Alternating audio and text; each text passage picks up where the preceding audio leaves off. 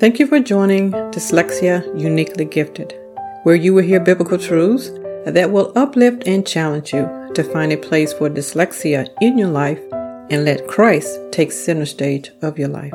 This episode is another short devotional to help you get your day started. So please pause for a moment, take a deep breath, and be blessed.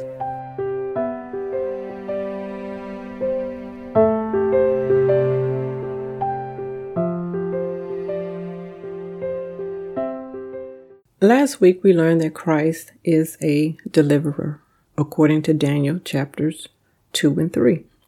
Today, with our Bible in hand, we will let the Word of God answer once again the question Who is Christ?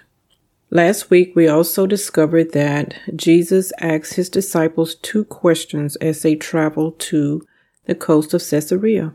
The first question he wanted to know was, Who do men say that I am? And the second question, who do you say that I am? You can find this in Matthew 16, 13 through 15. We also discussed that this is a conversation that we must also enter in. We also must be able to answer this question. I'm sure many of us have spent some time reading Psalms 23. But how does this song that David wrote to the Lord about the Lord answer the question, Who is Christ? Well, let's read to see what the Holy Spirit reveals. So turn with me to Psalms 23. We'll start with verse 1. The Lord is my shepherd, I shall not want. He maketh me to lie down in green pastures. He leads me beside the still waters. He restores my soul. He leads me in paths of righteousness for his name's sake. Yea, though I walk through the valley of the shadow of death, I will feel no evil.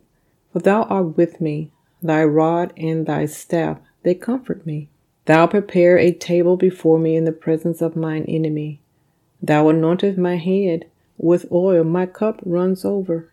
Surely goodness and mercy shall follow me all the days of my life, and I will dwell in the house of the Lord forever.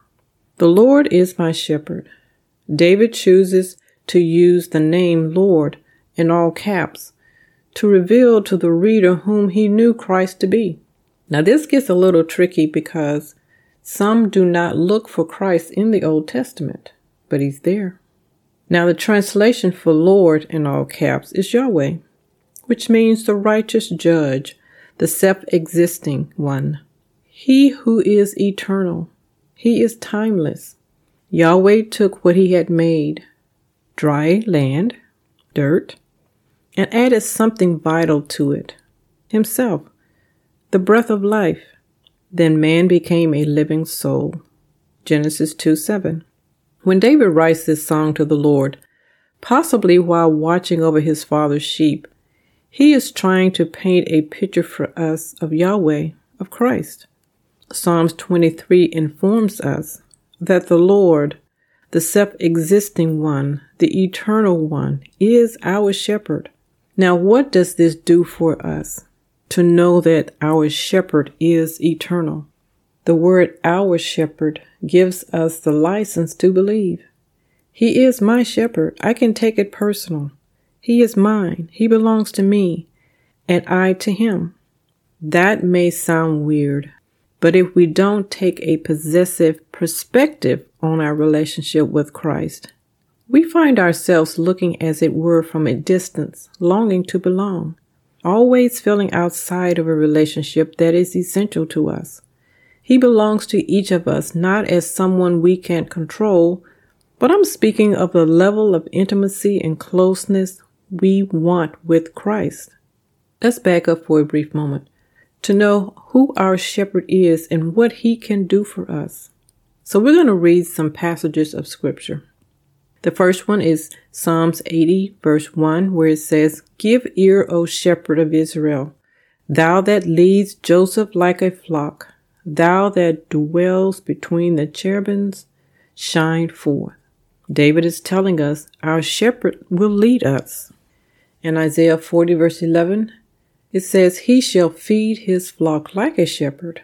He shall gather the lambs with his arms and carry them in his bosom and shall gently lead those that are with young. Here we find out that he feeds his flock. He makes provisions for his flock. He carries for his flock. In John 10, the word of God says, But he that enters in by the door is the shepherd of the sheep. I am the good shepherd. The good shepherd gives his life for his sheep.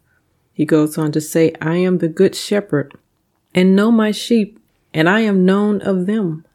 And other sheep I have which are not of this fold. Them also I must bring, and they shall hear my voice, and there shall be one fold and one shepherd.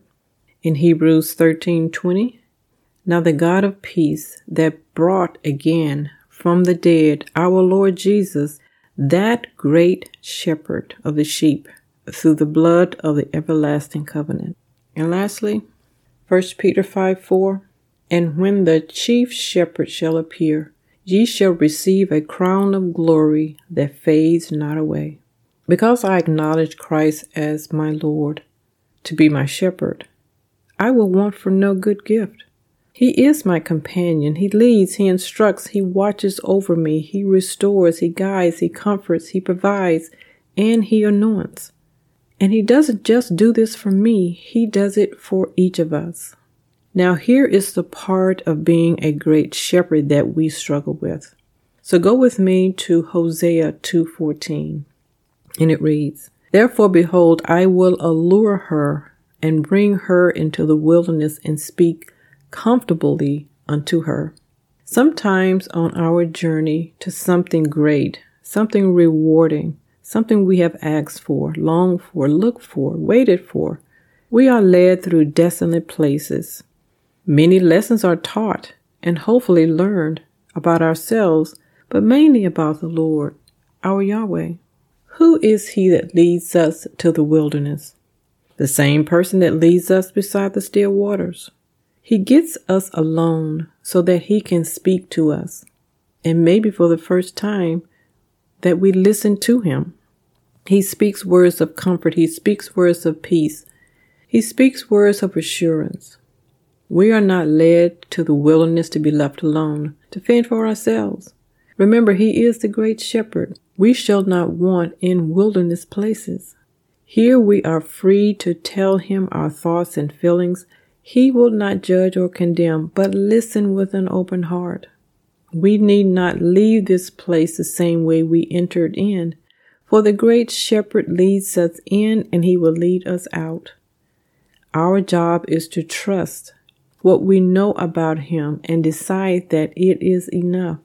There will be days we will need to make a choice, to hold on to the truth with all we have. And when we do, as He promised, when we are tried, we shall come forth as gold. To my fellow dyslexics, the Lord our Yahweh is asking us to follow Him where He leads, to trust that He is still the great shepherd he still leads beside still waters. He still restores souls that have been wounded. We need not fear where He leads, and the past has no hold on our future.